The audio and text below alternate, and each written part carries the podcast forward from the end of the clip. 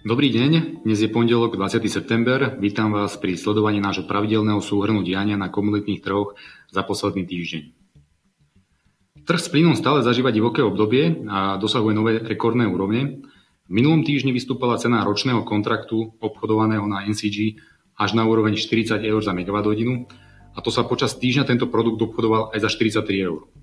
Slovenský elektrický baseload vďaka vyšším cenám plynu poskočil až na 105 eur za MWh.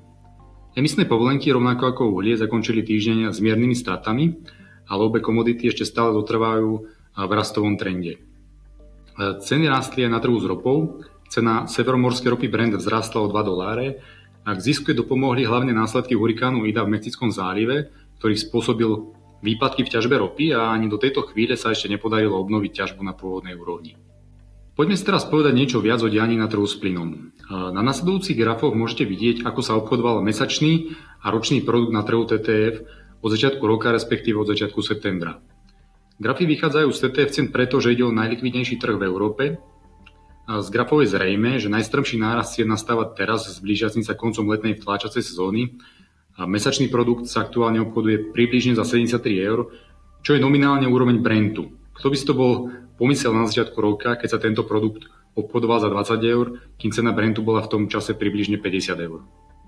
Za strmým nárastom cien plynu možno vidieť početné odstávky na norskej plynárenskej infraštruktúre, problémy s exportom plynu z Ruska, najmä teda pokiaľ ide o Jamal, a tiež silný konkurenčný boj o dodávky LNG.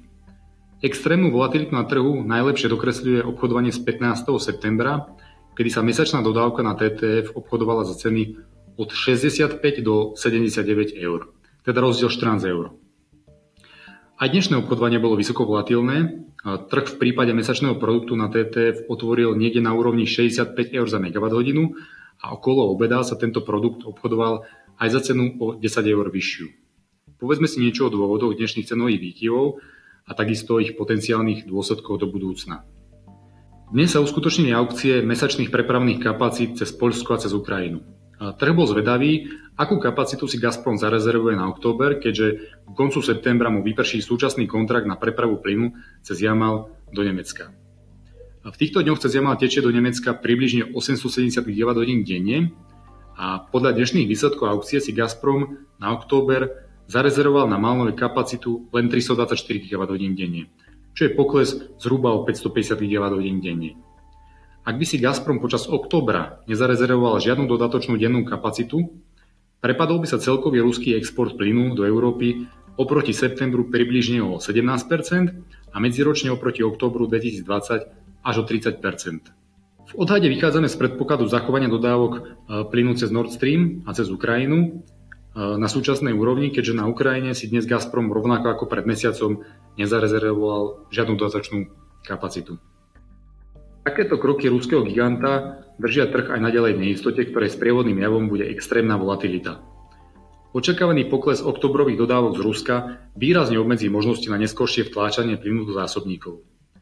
Európa bude mať čo robiť, aby mala na konci októbra naplnené zásobníky aspoň na 80% Istú úľavu by mohlo priniesť skore spustenie nového plynovodu Nord Stream 2, no proces certifikácie ho môže ešte oddialiť.